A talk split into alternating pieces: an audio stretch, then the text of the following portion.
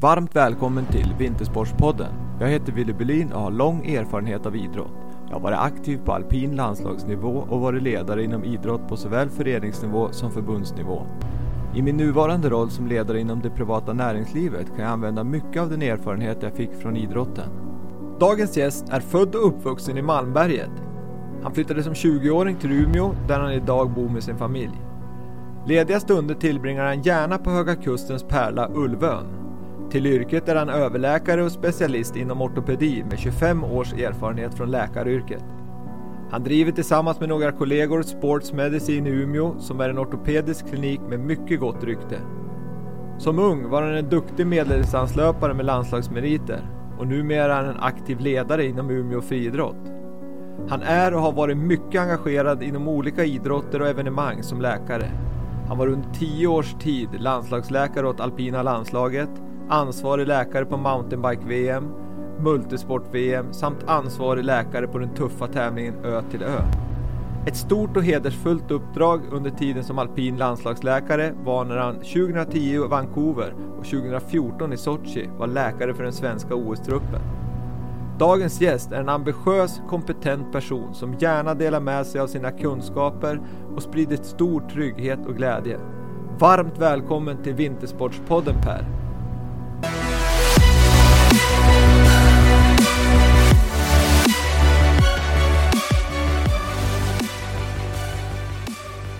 Men tack så mycket. Alltid trevligt att få vara med på sånt här. Absolut, och det är en stor ära för mig att, att ha dig med med tanke på den kunskap du har inom ämnet skador och, och kopplat till alpint och tack vare att du har varit landslagsläkare och det yrke du har med eh, idrottsmedicin i Umeå. Men eh, om vi börjar podden med att Per Liljeholm får berätta, vem, vem är du? Ja, Per Liljeholm är en just nu 50-årig man som eh, kommer uppifrån Gällivare-Malmfälten från början.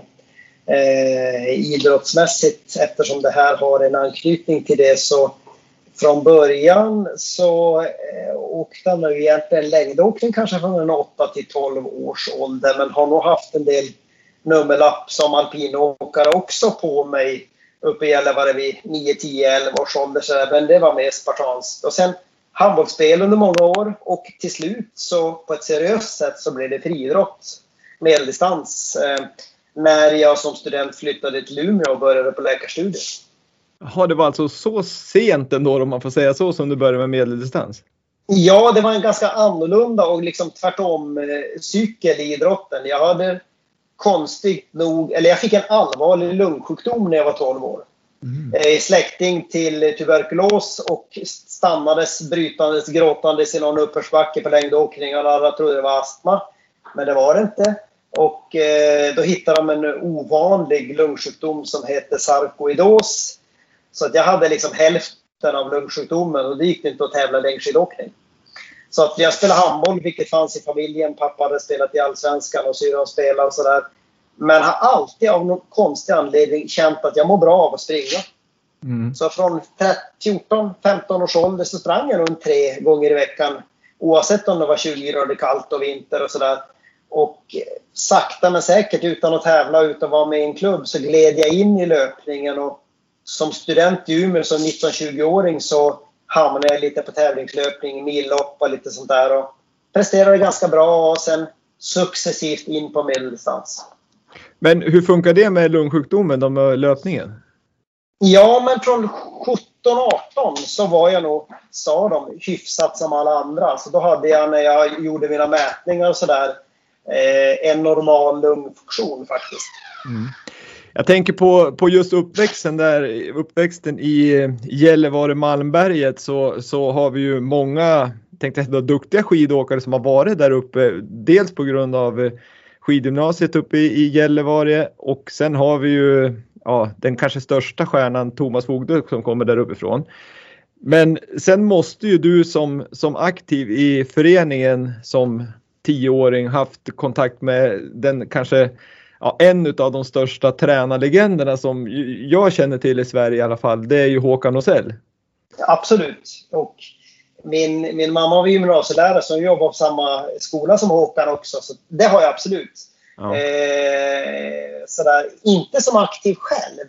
Jag var ju väldigt, väldigt liten och ung i Malmberget när jag åkte lite slalom sådär. Eh, så att jag hade inte Håkan, men jag, jag känner honom via mina föräldrar som lärare och sådär. Absolut, det gör jag. Mm. Ja, det var en stor tränarlegend med, som verkligen brann för den alpina sporten.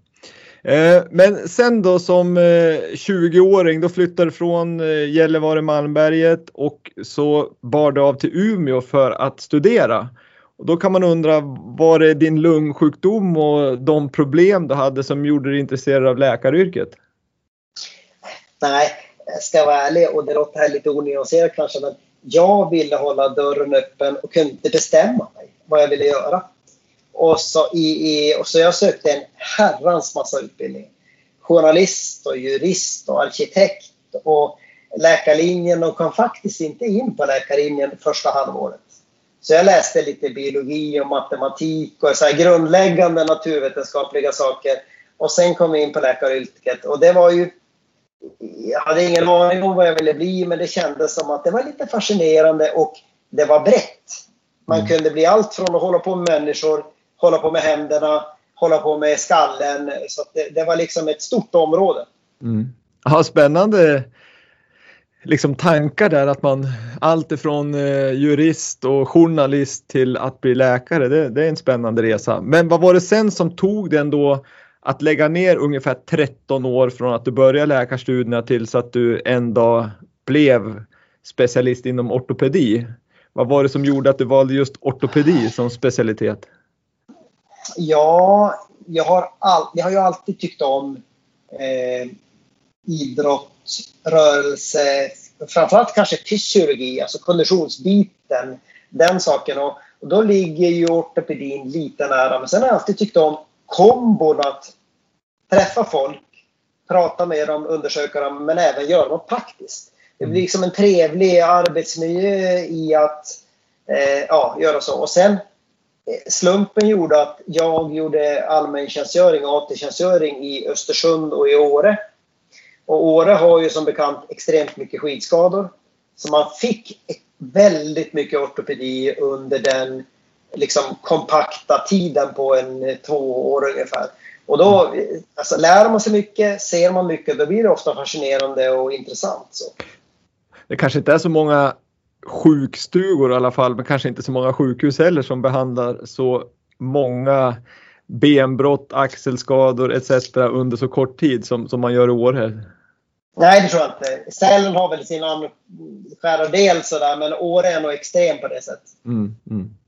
Men du, om man då går vidare i liksom från att du nu har blivit läkare och vi har hört din bakgrund så kan man ju som räkna ut kanske varför du gör olika saker och att du engagerar dig i olika uppdrag.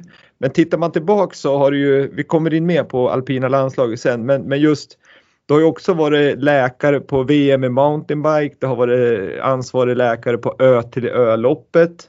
Du har varit ansvarig läkare på VM i multisport och så vidare. Och jag kan tänka mig också att du har varit ansvarig läkare på många friidrottstävlingar. Men vad är det som gör att du engagerar dig i de liksom, de eventen, vad får du tillbaks av det? För jag tror inte att det är så många som betalar så mycket utan det måste vara någonting annat. Nej, det är sant. Det är inte pengabiten. Även om man är så pass liksom, inom elitidrott som alpina landslaget så är det inget avlönat yrke. Men som person, i och med att jag både tycker om ja, men jag tycker om och trivs väldigt mycket med mitt yrke men samtidigt så har jag alltid haft en fascination för liksom, egentligen, även om jag var alpinläkare under många, många, många år så har ju liksom uthållighetsbiten varit mig väldigt nära om hjärtat. Så. Liksom fascinerad av hur mycket man kan trycka kroppen in i, i liksom utmattning och hur mycket man kan belasta den och så vidare. Så det har gjort att jag har väl delvis fått förfrågan men delvis också sökt mig till sådana saker. Sen har jag varit aktiv. Det är klart att då känner man folk man kommer in i de kretsarna och så vet de om att man sysslar med vad man gör och då får man frågan och sådär. Men det är en kombo av egentligen intresse eh, och eh, utmaning sådär, ska vi mm. påstå. Ja, men det, är, det är kul att höra för att eh, det är många, jag menar det finns många ideella ledare som, som jobbar naturligtvis ideellt i, i både föreningar och på sådana här event och, och det är ju härligt också med naturligtvis läkare som, som kliver in i den rollen och gör det för att, för att man kanske mestadels får träffa många härliga och intressanta människor. Men, men jag tänker då som, som ansvarig läkare på sådana här tävlingar där det ändå kan hända mycket. VM i mountainbike, det får man ju som räkna med att varannan kraschar mer eller mindre eller ö till ö kan det ju också få stora liksom, konsekvenser. Men hur tänker man som ansvarig läkare då? Vad har du för resurser att tillgå om olyckan är framme? Liksom? Ja, man ska ha klart för sig att jag är ju inte ensam. För att oftast kan man inte göra ett bra eller vettigt jobb på så sätt. Utan jag har ju under egentligen alla de här tävlingarna jobbat med, ända från början med ett gäng som jag fortfarande gör idag, eh, ambulansmän och tjejer från Övik faktiskt. Eh, som själv har lite samma inriktning, tycker om aktivitet, idrott, rörelse och vi har haft ett väldigt bra gäng. Och jag kan, även om jag har kunskap, och de är nästan ännu mer van vid mig att jobba liksom ute på fältet. Mm. Trafikolyckor in i en lägenhet med akut olycka, missbruk eller vad som helst. Men har du inga prylar kan du inte göra något nästan. Då är det som vilka människor som helst som hamnar på stan med någon som segnar ihop. Du har dina händer och din...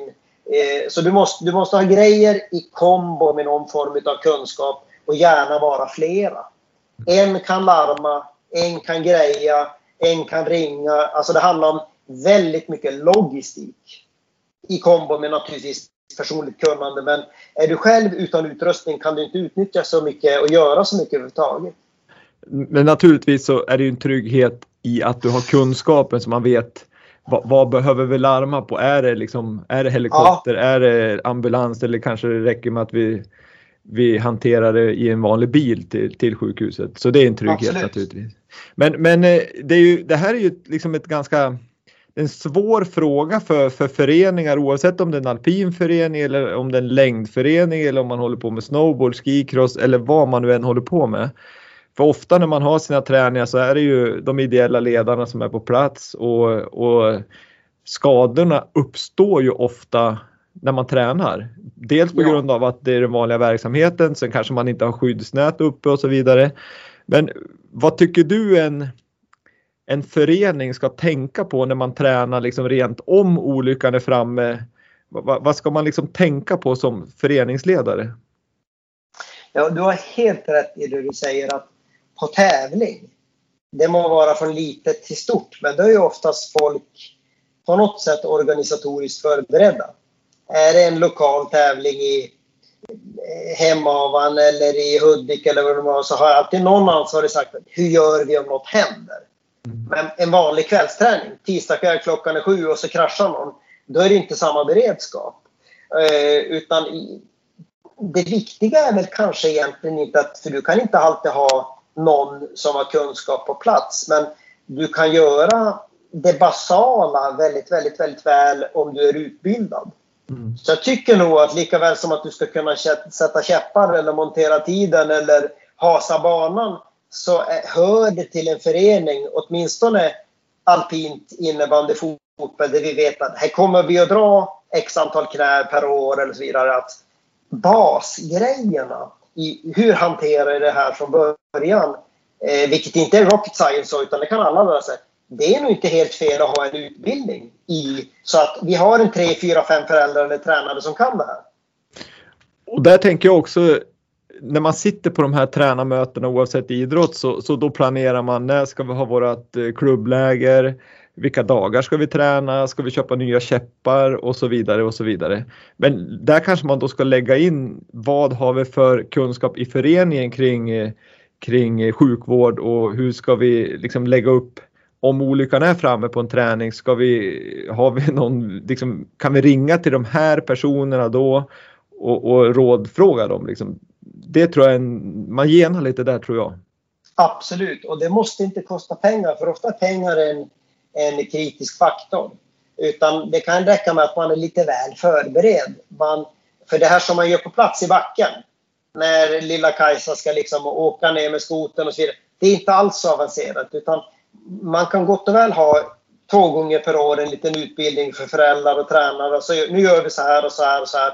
Och så kanske man har ett nummer i en kontaktperson som man kan ringa för att ta nästa steg. Mm. Det måste man inte nödvändigtvis göra i backen just då utan att man, man har liksom ett litet lätt körschema så. Ja, just det. Och där är det ju oftast en sån utbildning, det, det, finns det ju ofta på orten att tillgå om man har lite kontakter. Man får ju alltid med sig någon läkare eller sjukvårdskunnig som, som skulle kunna hålla de utbildningarna. Absolut, och det tycker jag nog att inom alpinsporten så Slao är ju fantastiskt duktig. Ja. De har ju liksom akut omhändertagande i backen som sitt prio ett. Så att de eh, pissörbiten och Slao ska man eh, verkligen ta hand om. Så. Mm.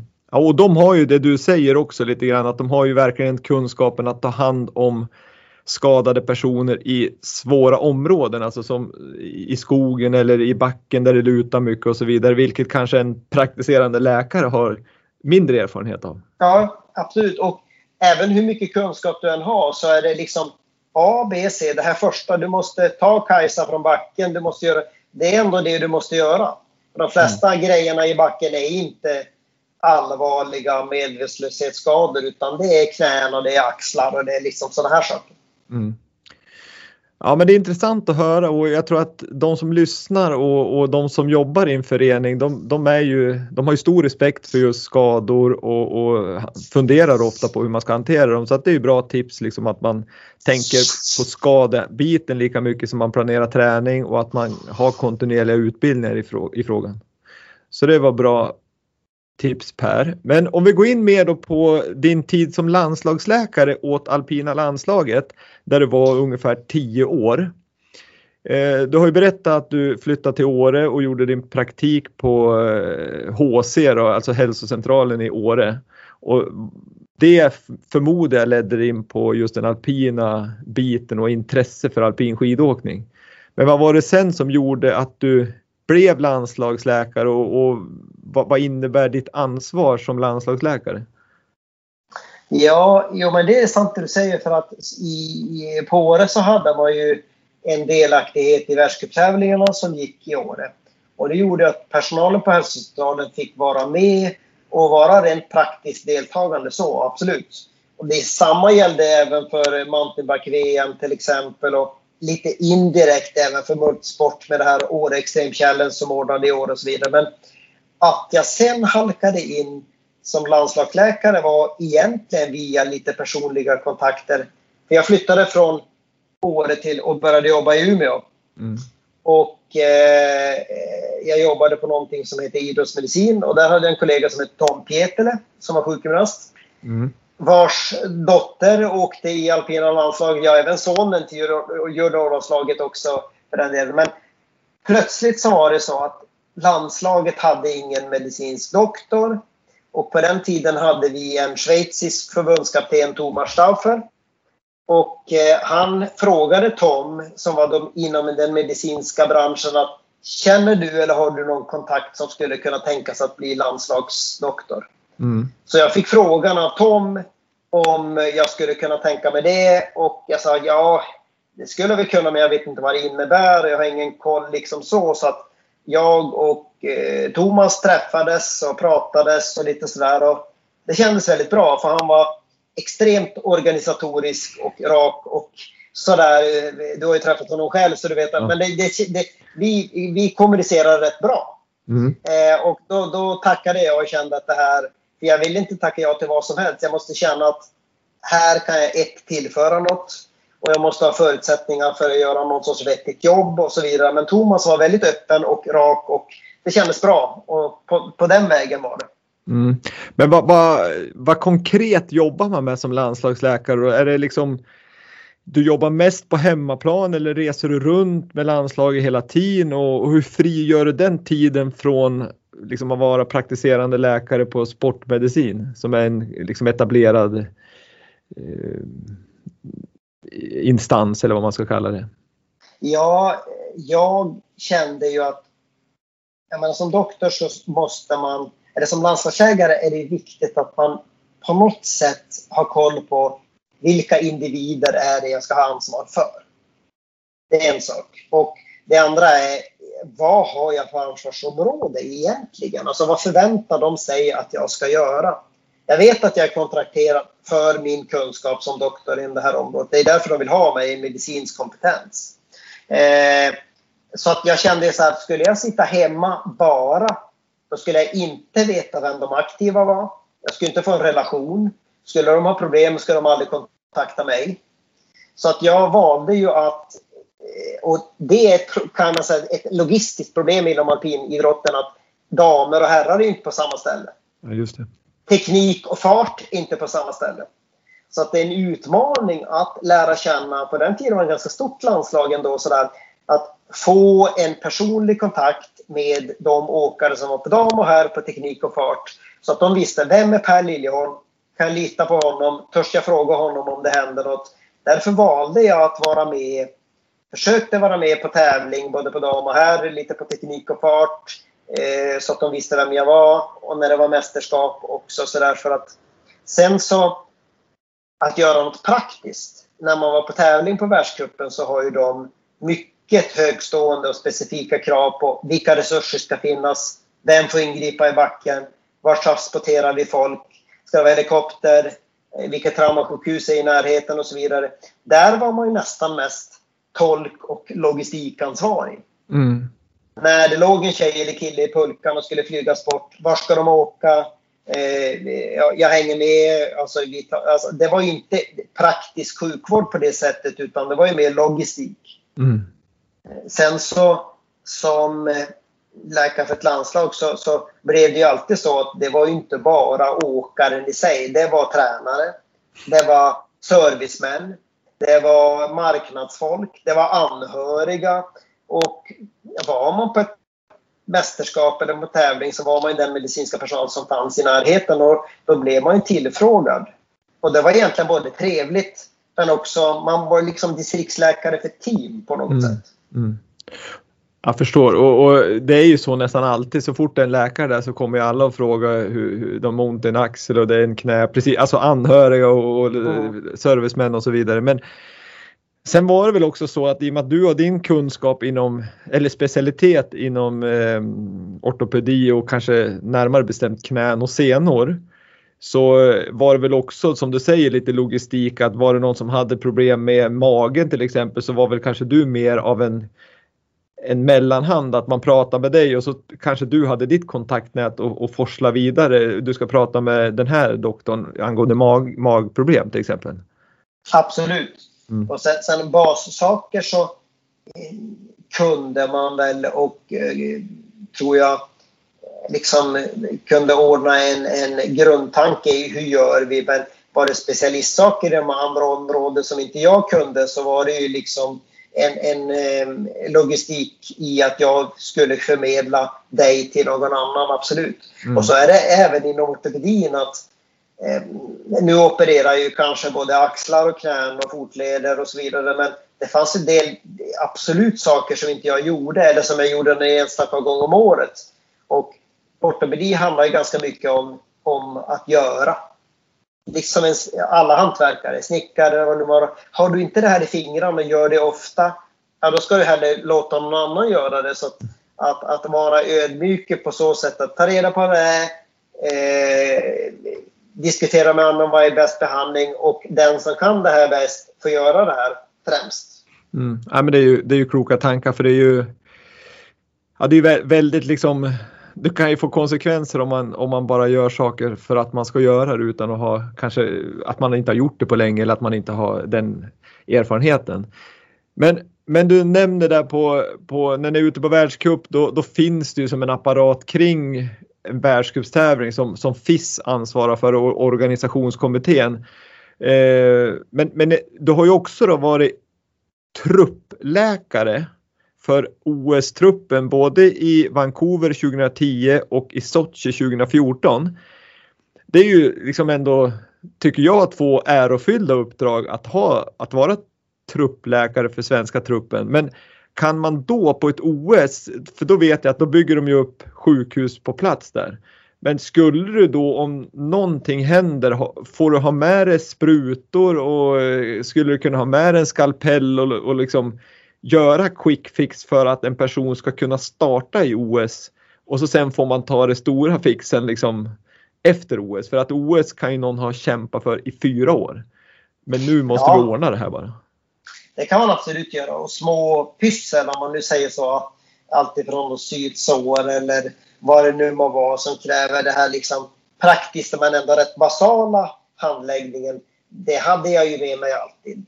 Eh, på OS fanns ju enorma resurser. Det är liksom ett toppmodernt fältsjukhus i OS-byn som man kunde eh, använda om det behövdes en magnetkamera eller dylikt. Sådär. Men jo, men absolut. Och det var ju mest för att varför ska vi skicka någonting som kräver tid, som kräver att någon åker iväg flera dagar för att pyssla med någonting om vi ändå på ett enkelt sätt kunde lösa det själv. Mm. Men där fick du, fick du som svensk läkare låna, om jag får säga låna, en, en brits på det där fältsjukhuset då eller? Ja, det fick jag.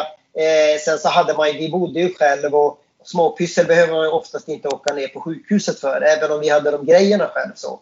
Det roliga med OS är ju samtidigt att det är liksom en familj av idrotter. Mm. Olika kulturer av idrotter. Man satt i matsalen med backhoppare och längdåkare och alpinåkare och liksom eh, hockeyspelare, vilket gjorde att många olika idrottskulturer möttes. Och det är en jäkla skillnad på en längdåkare, en störtloppsåkare, en hockeyspelare. Och i, på gott och ont. Och det, det var, tyckte jag var det mest fascinerande. Faktiskt. Ja. Jag förstår det och där har vi varit inne på tidigare avsnitt med andra personer. Just den här vikten kanske av att träffa andra idrotter för att få andra perspektiv på sin mm. egen idrott. Så att eh, det är många som säger det du säger. Har man varit på ett OS så är just den biten väldigt rolig att man får träffa andra idrotter som man aldrig träffar annars. Men du, nu har vi pratat om eh, liksom, dig och dina uppdrag lite grann. Men om man går in på skador kopplat då till framförallt alpint som du eh, Dels är du duktig på knäskador, axelskador och sådana skador som ofta uppstår med alpint och så sen tack vare att du har haft den roll du haft som förbundsläkare för alpina landslaget. Vad, min första fråga egentligen och det som många tror jag har följt i, i media framförallt och kanske varit med om själv då, det är ju att det är väldigt mycket skador inom alpint och framför allt knäskador. Är det sanning eller är det någonting som, som bara står tänkte jag säga? Nej, det är tyvärr en sanning. Det, absolut är det så. Sen är det ju inte bara alpint, ska man ha klart för sig. Tittar man på fotbollen eller innebandyn eller handbollen så har vi ju nästan lika höga siffror. Ja, det är så, så alltså? Ja, alltså vi har, om man tittar på korsband till exempel så har mm. vi i Sverige är vi väldigt, väldigt duktiga på statistik och register så vi vet ju hur många individer som drabbas av korsbandsskador och så vidare. Och där är ju alpint topp tre, innebandy, fotboll är ju de topp tre skadorna. Så, men det är inte så stor skillnad ändå i frekvens. Mm. Eh, så att det finns flera idrotter som har stora bekymmer med just de här skadorna, absolut. Vad, vad, vad, skulle du då som expert kunna säga? Vad, vad, är anledningen att just de idrotter du nämner här drabbas då av eh, framförallt korsbandsskador? Skulle jag lösa det skulle jag nog liksom vara topp ett i världen. Så det, det, det ska jag inte påstå att jag har. Men det är ju alla de idrotterna är ganska komplexa idrotter. Mm. Om man till exempel tar alpint och säger vad ska jag göra för en duktig alpinåkare så är det otroligt komplext. Det är ju teknik, det är styrka, det är balans, det är erfarenhet och så vidare. Och så är det även i handboll, innebandy, fotboll. Alltså det är inte idrotter som har ett enkelt rörelsemönster.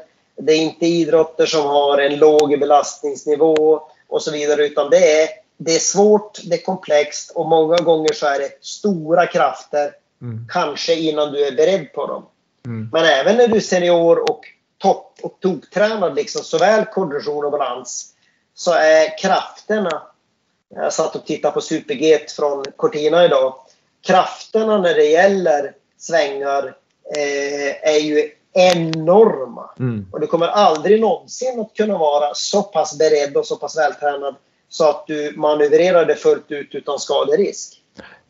Nej, jag, jag förstår det och, och, jag pratade med en, med en eh, gammal åkare som var aktiv på ja, 60-70-talet, Rune Lindström. Och han sa just det där, liksom skillnaden nu och då, det var ju att på den tiden då gav ju materialet ofta vika före kroppen. Mm. Men idag är ju materialet så extremt eh, utvecklat så att nu är det ju som så nästan att kroppen ger vika innan materialet. Ja. Och, och när man tittar på en VM-tävling eller världscuptävling så ser man ju de krafterna och där de verkligen inte orkar hålla emot alltså. Det, det, det är enorma ja. krafter.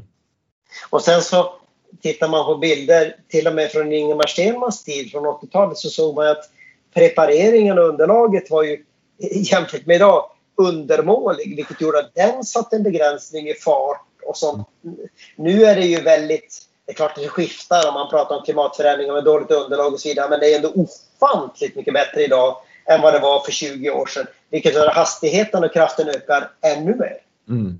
Ja man ser ju alltså det är ju ofta är det ju en isgata. Speciellt Exakt. på här sidan. Men du, man, har, man vill gärna ha det så.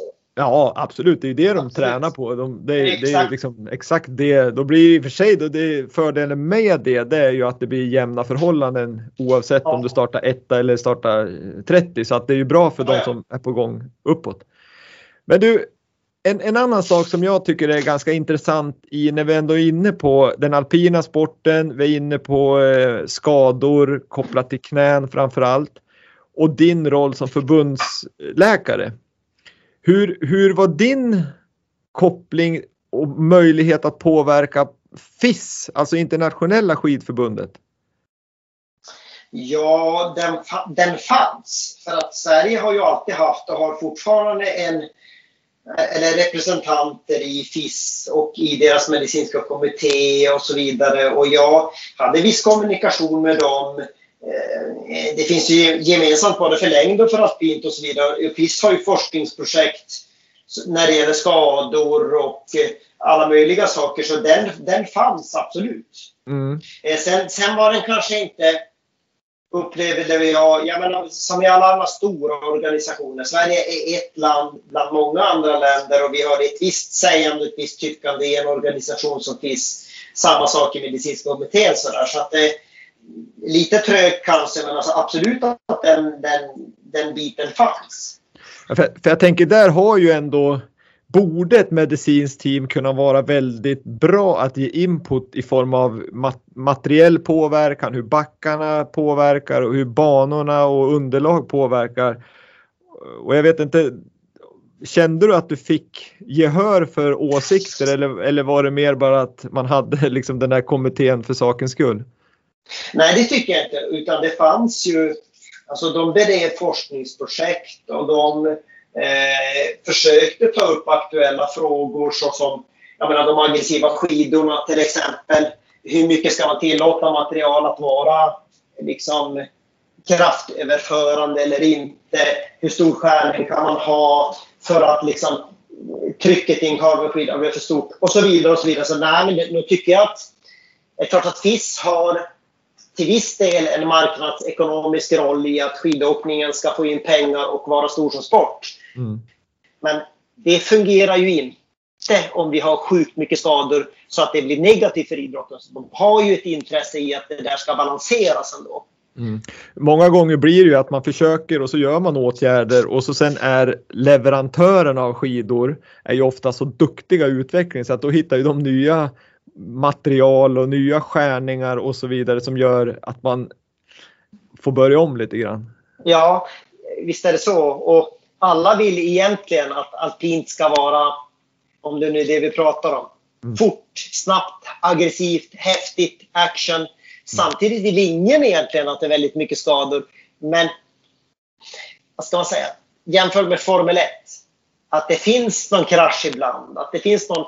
Jag vet inte om det är i allas intresse att vi tar bort allt.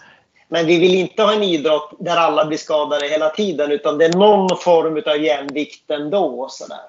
Ja, men det ser man ju liksom, det finns ju det här, det går att ta på stämningen när man är i Vängen eller i Kitzbühel och Exakt. när de kommer klapprandes där på isen och jättebrant så är det ju, det är ju som du säger, det är ju en, en balansgång mellan intresset och naturligtvis att folk blir väldigt skadade där så det är ju det är en balansgång helt klart. Det blir lite eh, gladiator, gladiator-tänk. Ja. Man har aktiva som är framförallt när man pratar om upploppet, men vi vet ju att det är mycket knäskador i slalom, storslalom också. Men just det här med att man skickar ut en aktiv eh, utför mausfallet och liksom riskerar sitt liv för publikens skull. Det är klart att det, det är både och, så att säga. Mm. Mm. Men, men det som är intressant här tycker jag det är när man tittar, vi, har, vi vet att knän är liksom, det är mycket skador inom knän om vi pratar alpint men även andra idrotter. Men om vi håller oss till alpint, ser du liksom, jag tycker ändå att det inte är superofta man hör att det är svåra liksom hjärnskakningar. Det är mer inom hockey när det är mer hjärnskakningar. Har vi bättre liksom hjälmar eller klarar man sig på ett annat vis när man ramlar? För jag menar det är ju mycket liksom, krascher inom, inom alpint.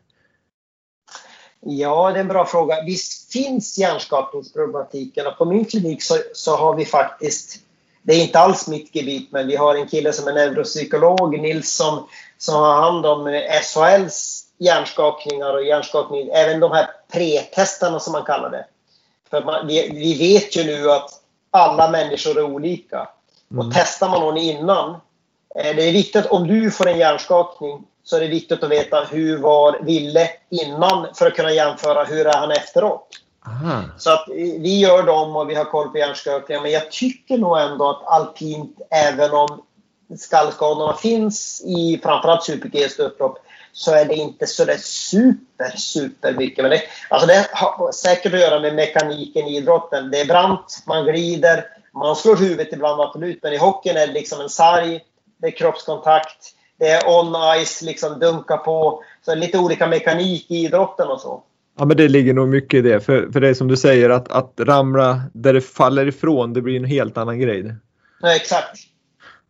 Men om, om vi är inne på just ja, knäskador så, så har jag liksom i genom mina år inom sporten så har det alltid varit liksom man har pratat om att det finns skillnad mellan könen. Är, är det sanning eller är det någonting som folk tror bara?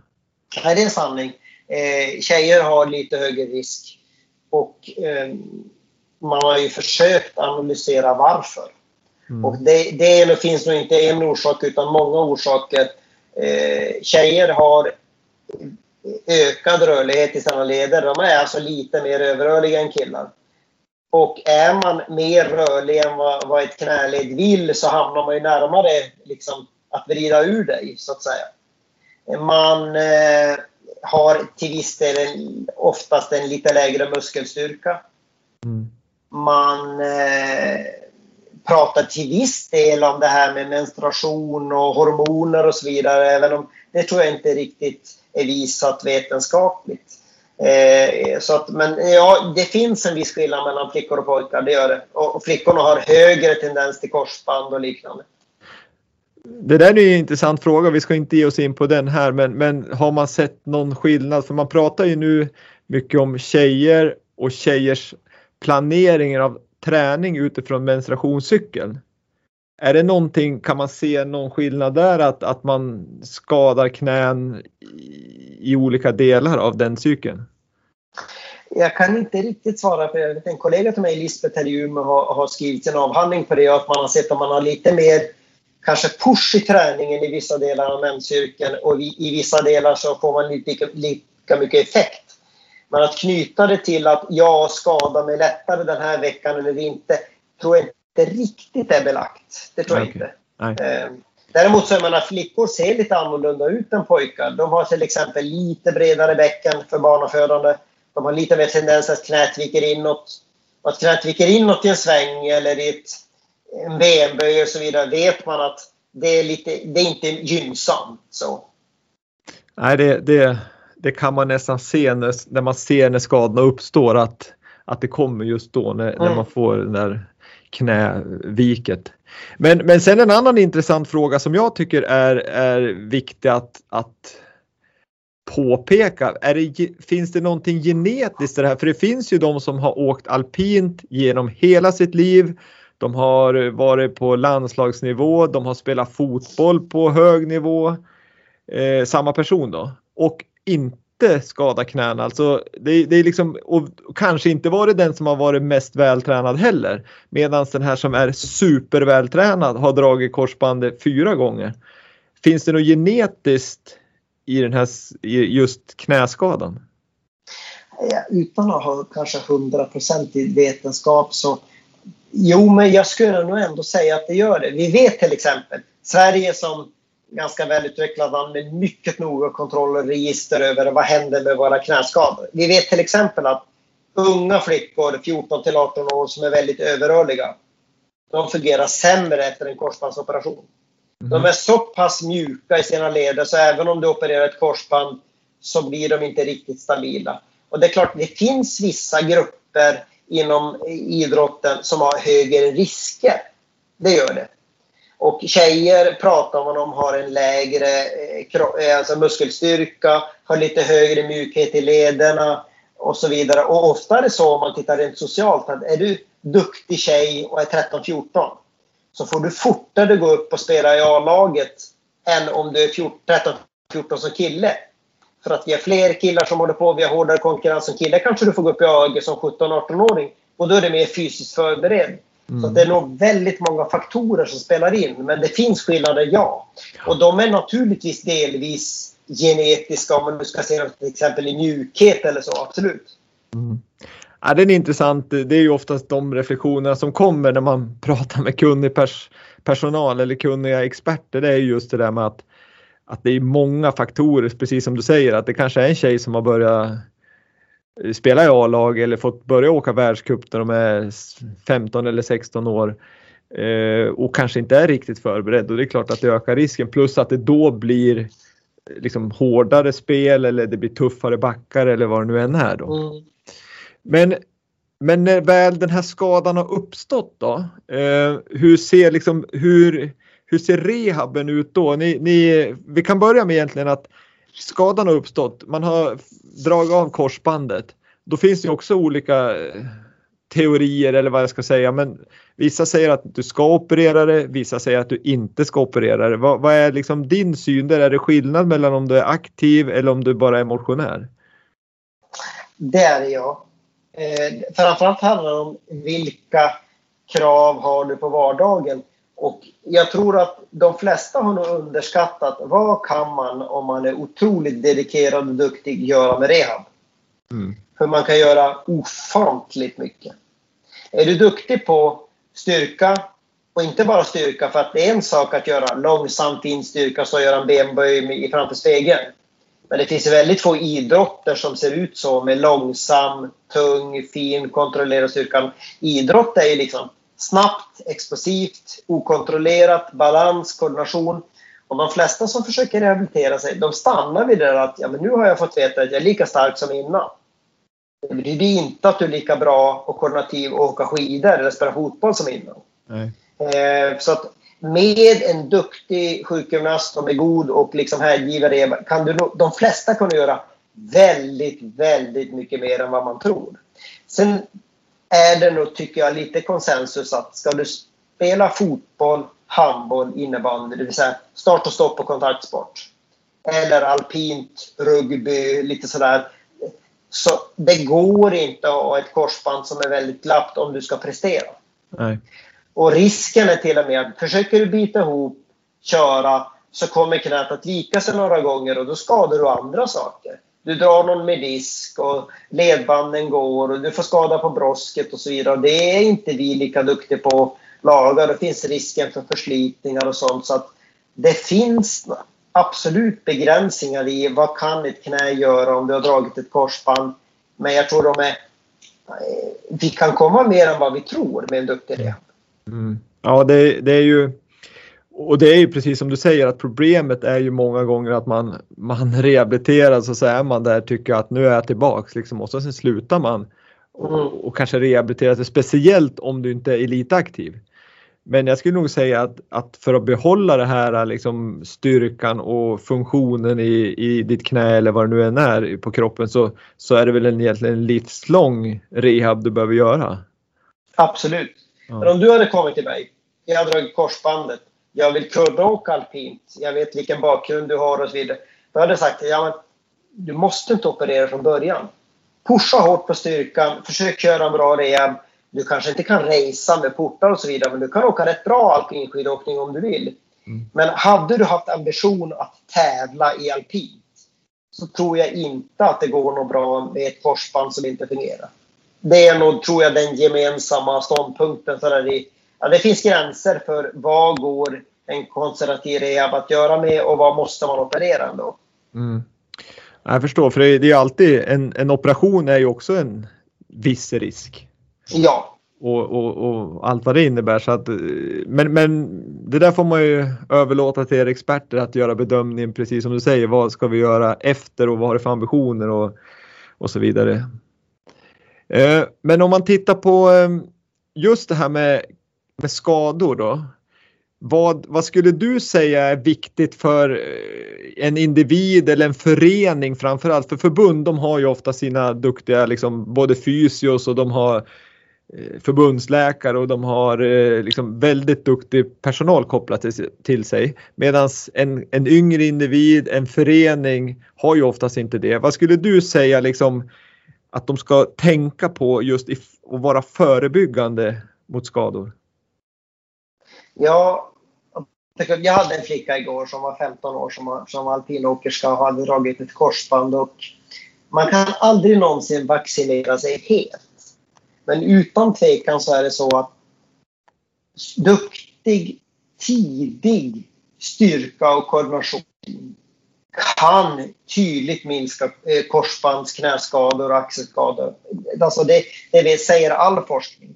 Och det är också inte sånt som man ska betrakta som inom citationstecken rehab utan det blir du bättre åkare och idrottare av.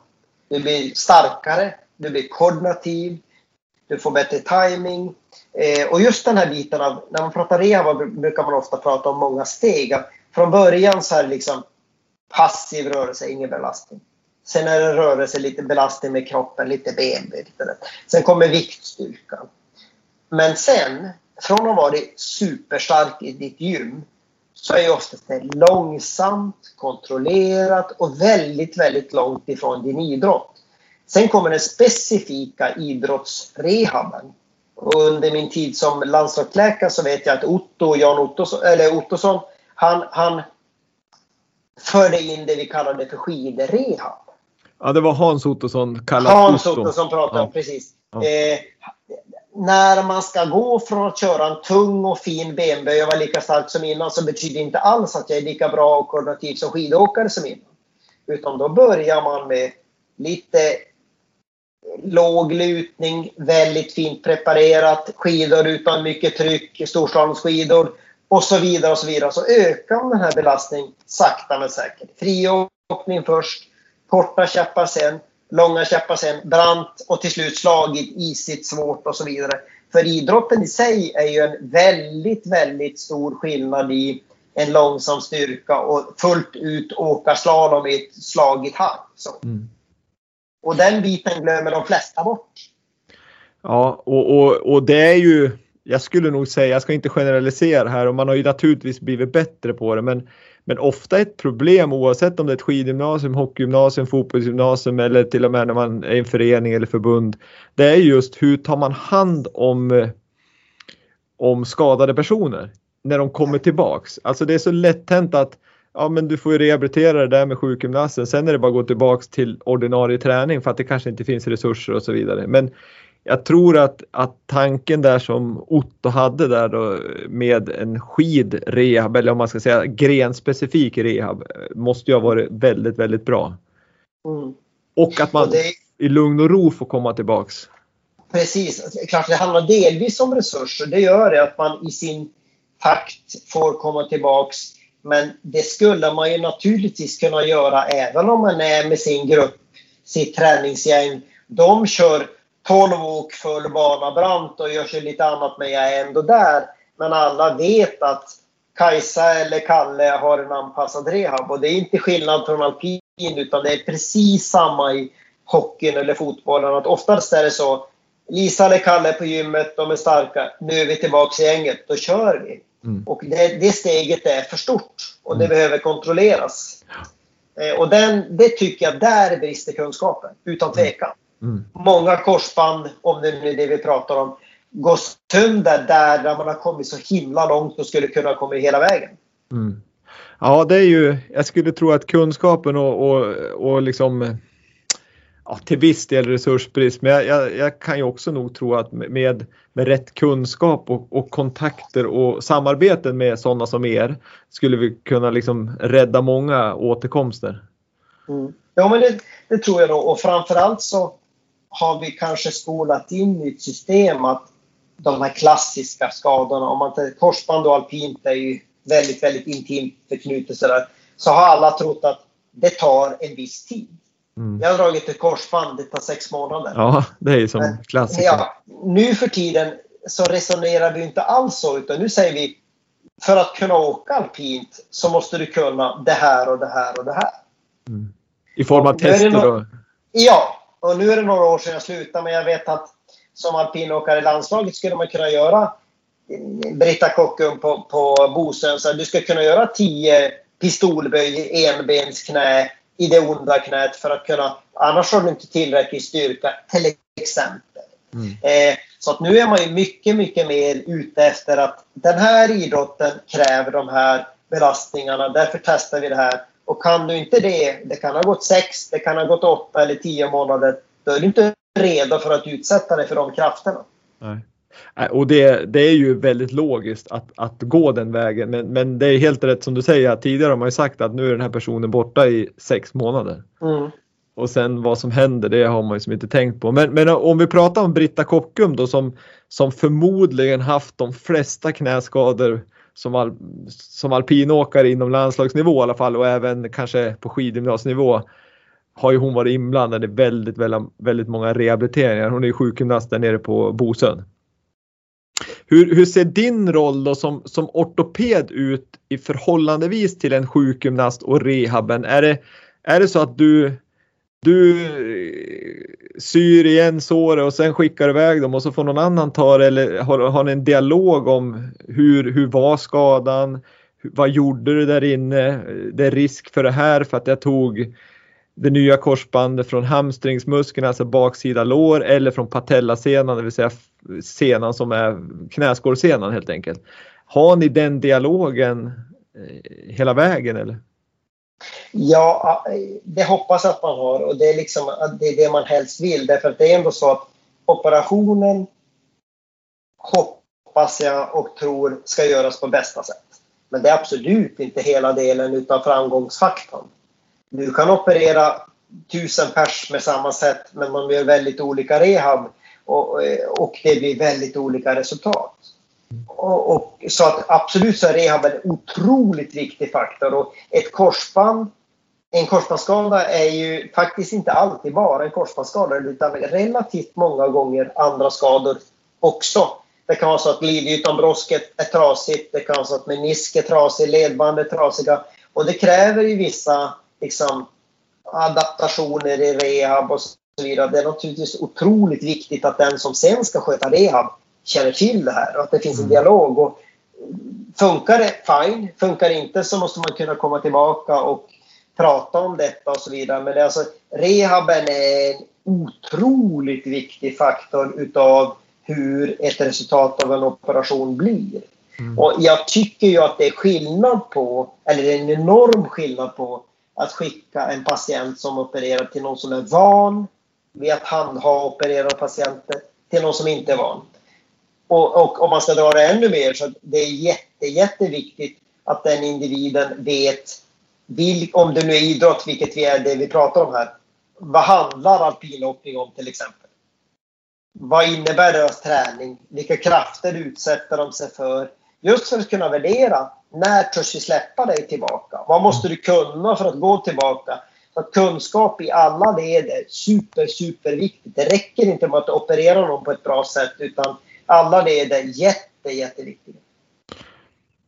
Men, men när du när du gör operationen, alltså när, när du får in en patient och så kan du väl konstatera då genom olika tester att ja, men till 99% säkerhet är det här ett korsband men vi gör en, en magnetröntgen för att konstatera det. Är det ofta så då när du går in, nu för tiden så använder vi artroskopi mer än, än att skära upp det. Är det ofta när du kommer in som du får liksom en, en oj då, det här var inte så bra eller oj oj oj, här var menisken trasig och ledbandet var av och brosket var trasigt. Och, hur, hur hanterar man det och vad, är, vad skulle du säga liksom beroende på idrott? Har ni olika metoder för att laga ett korsband till exempel eller hantera en brosskada eller meniskskada? Ja, det var många frågor så här, men, eh, nej, så här är det nog. I, idag opererar jag ett korsband på en flicka som var 23 år som spelade fotboll. Där hon hade haft svårt att sträcka på sitt knä under längre tid. Och då, då är man så här, man vill inte operera en tjej eller kille som har svårt att sträcka. För då vet man att sätter in ett korsband så ska hon rehabba som redan från början har hon svårt att sträcka. Eh, så att oftast så har man väldigt, väldigt god kunskap om varför är det så här? Vilken skada har hon? Eller han? Eh, I det här fallet så var det liksom, vi visste inte riktigt. Jag visste att hon hade haft korsbandet av och ledbandet av hon hade fått haft ett sånt där knäskydd med skenor på sidan och så vidare. Och det är väl känt att har man ett sånt skydd så blir man lite stelare. Mm. Eh, men när jag väl kom in så såg jag att här var det en jätteovanlig meniskskada som låg fel och i klämd. Och det var inte så konstigt att hon inte kunde sträcka på sitt knä. Men det, är, det, är, det händer, men det är väldigt ovanligt att man överraskas på det sättet. Samtidigt så har man rutiner för att det där ska man inte kunna missa. När jag väl gör en sån här sak så ett, jag får inte operera på någon som jag vet att här kan jag göra mer skada än nytta. Två, jag måste ha tagit reda på allt som jag kan ta reda på för att eh, liksom veta vad har jag att göra med. Tre, när man väl går in och så gör man det här så tittar man ju på allting igen. Jag har som ett körschema när man gör en titthålsoperation att man tittar på menisker, korsband, ledband, papp, papp, papp, ledytor. Så att det kan, för det kan ju ha hänt saker i den här individens knä sen de gjorde sin magnet. Mm. De kan ju ha försökt komma igång med fotbollen, så vrickade det till sig igen och så drog de något annat. Va? Så att jag får inte liksom ta för givet att första slutsatsen stämmer utan man gör alltid en finalbesiktning för att kunna göra det bästa jobbet. så. Mm. Men, men egentligen den, den frågan, jag förstår att det blir många där, men, men jag tänker det finns ju som ibland tar man, hör man att de har tagit det nya korsbandet från patellasenan och ibland från hamstring. Skiljer yes. det sig mellan idrotter att, att det passar bättre för den ena eller den andra idrotten? Det är en otroligt bra fråga för att det här är så att korsband kanske är bland de mest forskade grejen i ortopedin som finns. Och tittar man i Sverige så är det liksom mellan 90 och 95 procent av alla som opererar korsband, där tar man hamstringssenan.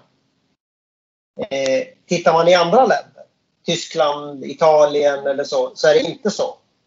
Tyskland som har stor fotboll, det är Bundesliga, det är handboll och det är liksom så här, de har nog liksom 45-50 procent patellarsena och resten eh, hamstrings, lite, lite lårmuskel, quadricepssena också. I Sverige är det inte så. Och man skulle kanske kunna säga så här att ja, men det vore nog klokt att ta en viss sena efter en viss idrott eller individ. Samtidigt så har vi väldigt, väldigt fina register där man ser, är det någon skillnad mellan de här senorna? Blir de som har tagit baksida sämre eller bättre än de som har tagit knäskålssena? Och det har man aldrig visat. Mm. Det finns lite olika biverkningar. Tar man framsidan, alltså knäskålssenan, så har man lite mer bekymmer att stå på knä, göra benböj i början och så vidare för att det är där knäskålssenan jobbar. Mm. Tar man baksidan då tar jag ju hamstrings. Då har det lite lättare för att dra en baksida vid sprint, vid snabb explosivitet och så vidare för att jag har varit där och joxat. Så att det finns olika biverkningar men om man rent tittar på hur bra blir mitt korsband? Blir jag stabil? Fungerar i min idrott och så vidare så är det i princip inte vetenskapligt någon skillnad. Okej. Okay. Det finns en grupp som skiljer ut sig en aning och det är unga tjejer 14 till 18-20 år som är väldigt rörliga. Där ser man att de är så rörliga i sig själv så att nästan oavsett vad man sätter in så blir de lite mindre stabila än alla andra. Mm. Det har väl delvis att göra med att deras gångjärn, deras ledare, är inte så tajta som alla andra. Nej, det är intressant. Det är otroligt intressant och jag personligen skulle ju förmodligen kunna lägga en hel vecka och bara sitta med dig Per och, och prata om skador. För min, jag brinner otroligt mycket för, eh, inte skadorna i sig, men min, min högsta önskan i livet har ju alltid blivit, varit att bli ortoped. Men det blev inte så. så att jag får väl... inte för sent än. Nej, det är det inte. Men jag får prata med dig ibland och det gör mig lycklig Per. Men nu är det så här att nu har vi pratat om dig, vi har pratat om uppdraget som eh, alpinläkare, vi har pratat mycket knäskador och vad man ska göra och vad man ska tänka på och varför de uppstår och så vidare. Eh, vi brukar avsluta podden med dels lyssnarfrågor men även en eh, generell fråga som jag ställer till alla deltagare i podden. Så att lyssnarfrågorna här, de är ju naturligtvis också kopplade till i det här fallet knän. Men där har frågorna varit som så att det, det, finns någonting som man kallar löparknä och någonting som man kallar hopparknä. Dels kan vi väl kortfattat säga vad är skillnaden mellan dem och vad ska man göra tänkte jag säga och vad kan man göra åt de problemen? Ja, eh, om man börjar med hopparknä, vilket enligt namnen kanske bara drabbar hoppare så, så är det så att om man tänker sig att du har en knäskål och från knäskålen går en ganska rejäl sena neråt knäskålssenan. Så ett hopparknä är att du får en överansträngning precis, precis nedanför knäskålen. I, där knäskålssenan börjar. Patellarsenan alltså. Och den finns ofta i fotboll, inte så sällan i alpint, i hoppidrotter, i friidrott idrotten och så vidare. Explosiva, ska jag säga, lårmuskelidrotter. Och där så kan man göra väldigt, väldigt, väldigt mycket med rehab. 75-80% kan bli bra med god rehab. Tung, intensiv styrka. Förut sa man bara excentriskt, men nu kör man lite olika modeller med tung styrka. Eh, det hoppar knäs knäskåssenan. Så du råder, alltså bo, du råder alltså bot på skadan med tung träning. Ja, och det är lite paradoxalt. och så är det för många stenskador. Men om man tänker sig så här. Eh, jag brukar säga det åt mina patienter. Om du kör jättemycket tunga bicepscurl. Vad händer med biceps? Jo, den känner att fasen vad mycket belastning jag får. Jag måste bygga mig starkare, så får jag en starkare och större biceps. Mm. Det är precis samma med en sena om jag är lite skör och lite överansträngd och så vidare. Det är klart att det är superilla. Jag kan inte gå en trappa, då får jag vila en stund.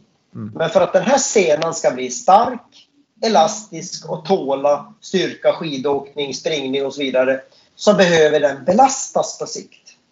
Jag kanske inte kan göra det första tre, fyra veckorna men sen så är det så att för att jag ska bli liksom tåla mer så måste jag belastas. Och det är precis samma sak med en sena som en muskel. Mm. Vill jag stora biceps, stora bröstmuskler så tränar dem hårt. Samma med en sena. Och, och, och, det är ju viktigt att, att träna upp senorna, verkligen. För ja. Annars är det ju risk att de säger pang pang. Exakt. Som löpare är hälsenan ett klassiskt exempel. Ja. När det löpar knä så är det, eh, det är alltså på utsidan av knät. Mm. Följer man liksom från höftkammen, utsidan hela vägen ner till knät så har man samma det är egentligen inte sena, men samma lilla band från knät upp till höften. Och där kan det ibland, man har alltid sagt förut att det blir tight. Och så blir det lite skav och så får man ont på utsidan av knät. Nu för tiden pratar man kanske mer om att det är inte alls bara så att det är tight utan det kan vara så att jag är lite svag i hamstrings, skinka, utsida som gör att det belastas mer. Mm. Så att ska man ha, har man ett löparknä, lite friktion, överbelastning på utsidan, så pratar man ju nu om såväl att tänja lite för att det ska bli mindre friktion, men också väldigt mycket om att lägga in styrka för baksida, rumpa, utsida. För att kompensera upp. Så. Ja, just det. Och det är ju dels i rehaben, om man har drabbats av det här så kan man ju köra de typen av övningar och stärka upp. Men även ja. då naturligtvis i, i, i förebyggande syfte så kan man ju eh, stärka de delarna. Definitivt. Jag har en sjukgymnast på mitt jobb, en kollega till mig som brukar säga så här, Persson, om man är över 40 år så finns det ingen allmän rättighet att kunna springa sen. Och ska man göra det, då behöver man köra benstyrka en till två gånger i veckan. Och det ligger någonting i det, ett prehab. Jajamän. Ju äldre, ju äldre man blir, desto viktigare är det att köra lite styrka. måste inte vara 150 kilos benböj utan lite utfall, lite höftlyft, lite benböj, lite sådana här saker. Det gör att du tål alla andra aktiviteter ofantligt mycket bättre. Nej, otroligt bra svar Per. Jag tror att alla som lyssnar också känner att, att man kanske hoppar över de här sakerna lite grann och, och kör på med, med sina, sin löpning till exempel och får mm. man löpa knä och så hoppar man över både rehab och prehab. Eh, jättebra, då ska vi ta en sista fråga och den är som sagt var, den ställer jag till allihopa på samma sätt. Men du får ju naturligtvis svara utifrån ditt perspektiv som, som läkare då. Och frågan är ju kan du ge de som lyssnar en framgångsfaktor för att lyckas inom ja, vinteridrott eller idrott? Alltså det är en bred och en svår och en rolig fråga på så sätt. Eh, om jag ska säga så här, jag har ju själv hållit på i alla år. Kanske inte främst i, idrott, i vinteridrott, men även där. Sen har jag en pojk, eller pojkar som håller på. Och jag känner ju för att någon ska orka, för det handlar naturligtvis som Gunde sa, det finns inga genvägar till framgång. Alltså du måste göra jobbet. Mm. Eh, men du gör aldrig jobbet om inte du finner lust och glädje i det. Alltså, ska du bli superbra på något, alltifrån akademi till schack, till benböj, till alpin, till fotboll, så måste du träna hårt som fan. Alltså, det, det kan ingen komma ifrån. Eh, men du måste för det första tycka att du måste hitta glädje i det.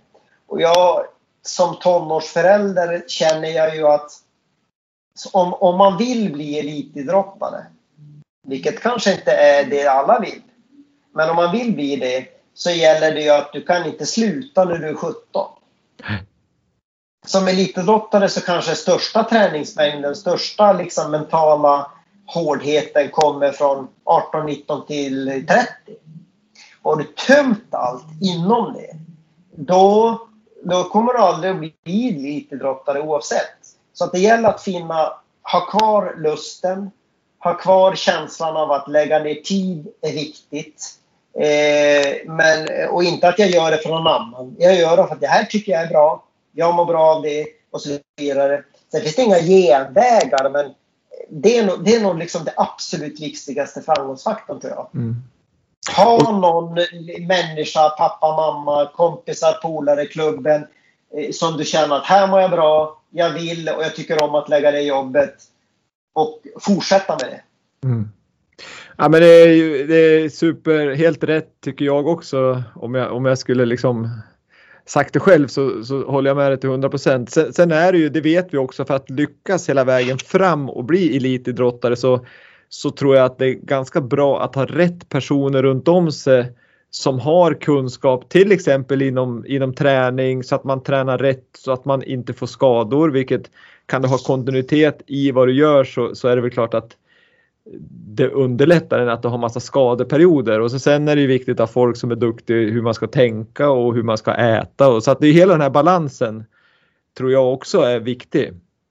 Ja men så är det. Absolut. Och det är inte alla förunnat tyvärr. Och det beror på var man bor och vilken klubb man är med och så vidare. Så att alltså lusten är allt. Finns inte den då blir det ingenting. Men du kan vilja för mycket. Du kan ha någon förälder som pushar dig för mycket du kan ha oflyt och skada dig och då behöver du jättemycket backup. Så det är klart att ha vettiga, kloka människor runt omkring er som bryr sig om dig och som förstår att stöd är bra, men din lust och din insats är viktig. Och så det, är liksom, det är ungefär som att vara en bra förälder eller bra lärare eller bra arbetsgivare och så vidare. Du måste lyssna, du måste förstå, du måste pusha. Eh, men glädjen måste finnas det är otroligt multifaktoriellt förstås. Mm, mm. Ja, det är komplext, det är komplext, men jag tror att det som är viktigt ändå, ha kul, må bra, det är liksom någonstans där som jag tror framgången finns på lång sikt ändå. Absolut. Eh, Vintersportspodden tackar dig Per enormt mycket för, för att du har besökt oss och att du har dela med dig av din enorma kunskap och dina tankar kring ja, både skador men även det sista då här och kring idrotten i stort och hur man kan lyckas bli elitidrottare. Och sen får vi önska dig naturligtvis ett stort lycka till med, med att driva sportmedicin i Umeå som är en väldigt bra klinik. Eh, och med det sagt så tackar jag dig så jättemycket Per. Tusen tack. Det var en ära att få vara med dig och trevligt att sitta och prata. Tack. Tackar, tackar.